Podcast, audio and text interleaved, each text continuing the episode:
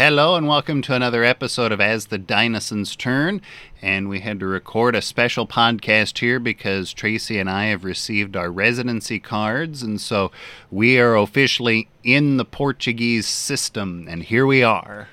We are. I mean, we still haven't received the kid stuff, um, but I think that this is really a good sign. So we'll send the copies to our lawyers so that they know we have them. We'll see when the boys' stuff will arrive and kind of go from there. This means that um, we have temporary residency. We can travel um, and leave the country and come back. That's a good thing. Um, we can also open business, all of that kind of stuff. It has our utente number, so our number for the national health system on there, on top of our national tax I D. And so it's just our general residency card. It says temporary residency. It's very exciting. So it's hard to believe that it's really time. Yeah, so we've covered some of this before, but we started this process in July of twenty twenty-two with opening a bank account. And that took a long time because of the war in Ukraine, and and apparently Portugal is a hot spot for money laundering to Russia. And so there was a lot of, especially from the U S and Canada, so there was a lot of red tape to go through, and it took how long? Till October? Three months almost? End of October even. So, yeah. And so that before we could even submit our application, we had to have housing lined up. And so tell the story of how you found the place that we're living in, because um, it was another one of those As the Dynasons Turn things, but also how we have that episode, it hasn't dropped yet, but we've recorded it, about how things turn out for us, it seems. Well, um, there are several. If you're looking at doing something like this, I suggest, believe it or not, you start with Facebook. Um, which there are several expat Facebook groups, and um, we were looking at a couple of areas. We'd been kind of searching and looking at housing for a while on Idealista. Um, they do Portugal and Spain. And so we were getting a feel of where would be a reasonable rent amount, knowing that we had a threshold that we were not going to go over. And that's how we kind of narrowed down region, but also what were some of the amenities and the things that were there, um, how, what was the drive like, and then when you put things into perspective, that from the top to bottom of the country, six-hour drive, you can get anywhere, so that kind of made it easy for us.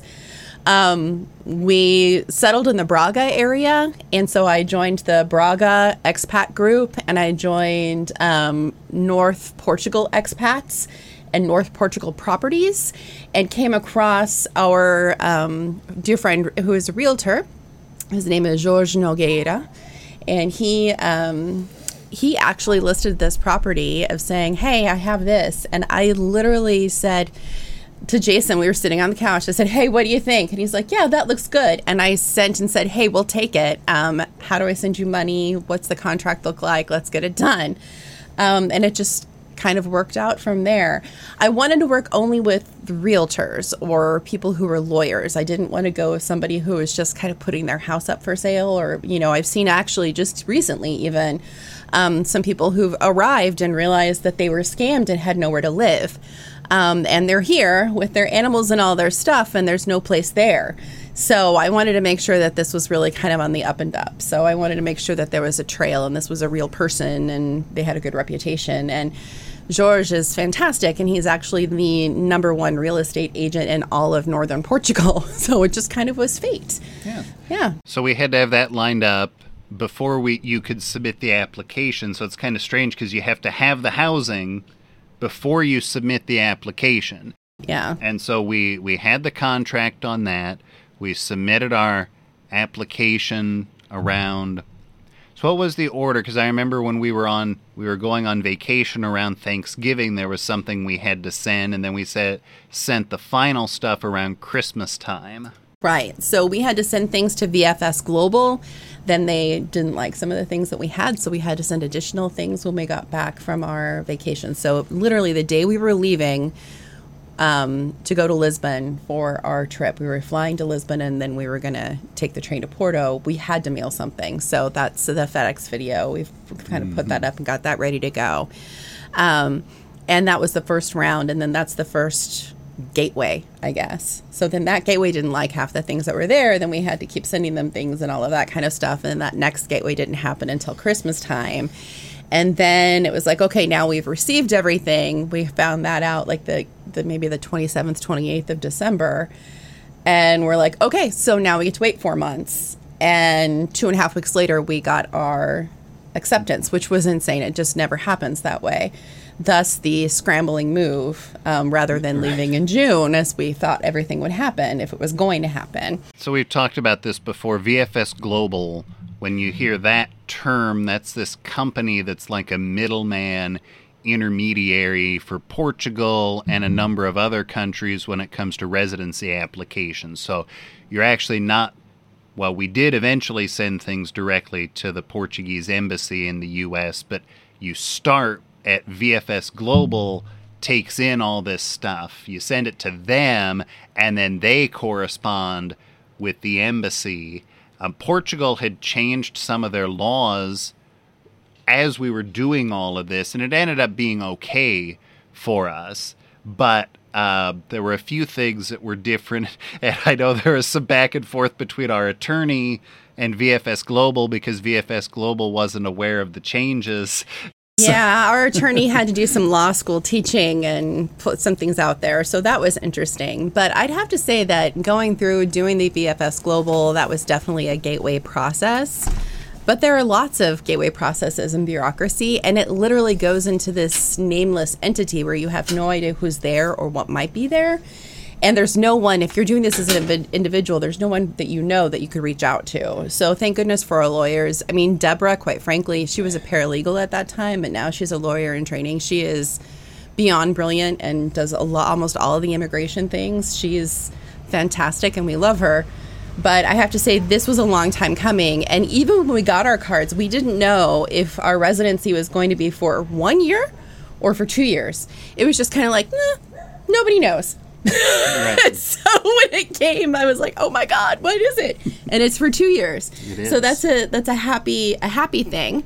Um, and now we can move on to next pieces of kind of getting settled. Yeah. So we'd gone through V F S Global. You know, Deborah, the attorney, had um, you know, she would email and a lot of times get no response, and she would email again and get no response. Uh, but that, it all worked out okay, and the final stuff was submitted right after Christmas. And yeah, like you say, we were expecting June approval of, of all of this, right? May or June. And once you get approved, then you have a window of time to get here. So we're like, well, June, July for a move, that'll be perfect. We get through tax season. You can finish out the school year at the college. The, the boys can finish the school kids year. Kids can finish school, and it'll be perfect. And instead, we got approval within two and a half or three weeks. And uh, so suddenly, we had to move in the middle of March, which it, it worked out fine. I it, think it actually worked out better because if you think about it, I mean, it, so... even if the boys had completed sixth grade and ninth grade in the U S, Jack would have had to have repeated ninth grade. There would have been no no way around that. He would have had to have done ninth grade again. Tyler might have been able to do seventh grade, um, but they wouldn't have been exposed and know anything that was going on. They would have had the entire summer freaking out. Um, it would have been a lot. So I have to say, I think it worked out for the best, even in all the scrambling of the things we've had going on. Um, and every day I look out here and I think, this was fated. There's no way we could have made any of this happen. Um, it just couldn't have happened.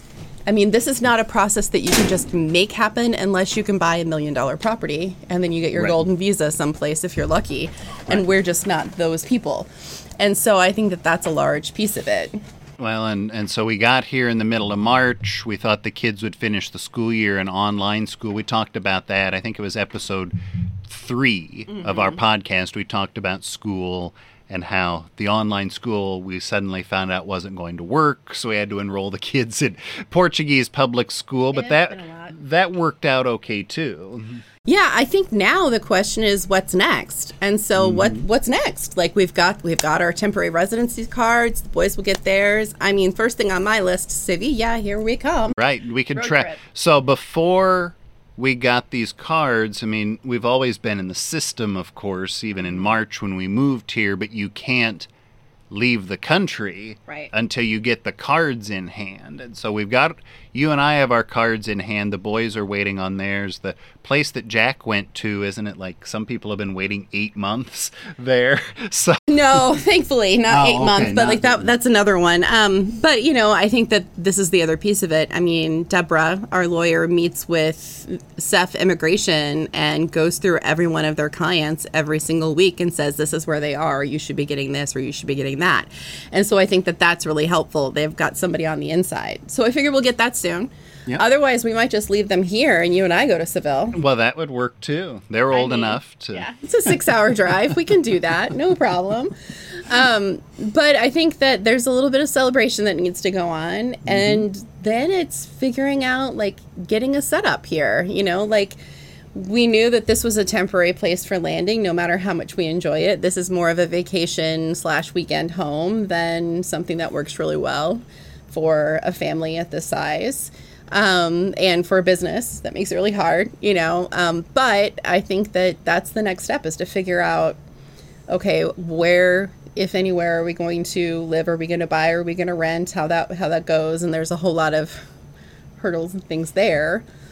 And then there's also the what about business now? Um, we've talked about maybe setting something up where it's like a studio, like a recording studio, where people can come in and use it and you can use it for your work, or, you know, more of a kind of multifunction creative space. So I think we've got some research to do to see what things might be good and, and what might be some good locations. Yeah, we're working on trying to buy a house. That's a process in and of itself. As soon as we know more about what what's going on with that, we could probably talk about that a little more. Not that we can't talk about it now. It's just, it's complicated. It's different from the U S in some ways. And yeah. so um, once we know more about how that's going to shake out, we can have a podcast about that too. But we got our bank account open. That was an adventure too, getting the bank account open. Um, wow. Getting access getting to access it. To the it. bank open. account was opened in October. Right. And then when we moved here, we had to get access mm-hmm. to the account, and that took several weeks. It did. And then we couldn't we couldn't buy a car until we had access to the account. Mm-hmm. So, I mean, it was just kind of like a snowball effect of everything. But once we got all of those things in place, it's gone it's gone really it's well. Gone well. I still enjoy the fact that, I mean, yes, there are some things that are expensive. You know, like food is not as cheap as you would want it to be. It's fresh. It's got fewer preservatives and those things. But things like your water and your electric and your cell phone bill and your internet are much cheaper. They're much cheaper for us here than they were in the U S. Um, so I think that there's a good kind of balance there. Um, and I think that helps. So that means that we have money that we can spend and do other things with. Yeah. But yeah, I don't know. Now it's time to celebrate. Boys don't go back to school until September fifteenth. Everybody's taking Portuguese lessons. Jack's got an intensive two-week course coming up the first two weeks of August. Oh, Lord, help us. Um, so we'll see how that goes, because he's going to have Portuguese three hours a day. Oh, wow. Right, I know. And then we're going to give him a break. But it looks like they'll go back around between the twelfth and the fifteenth of September. So... I mean, it'll be here before you know it. How is it already the middle of July? It is. Time's going fast, but there's more adventures to come, I guess. Absolutely. Never a dull moment. All right. Catch us again next time.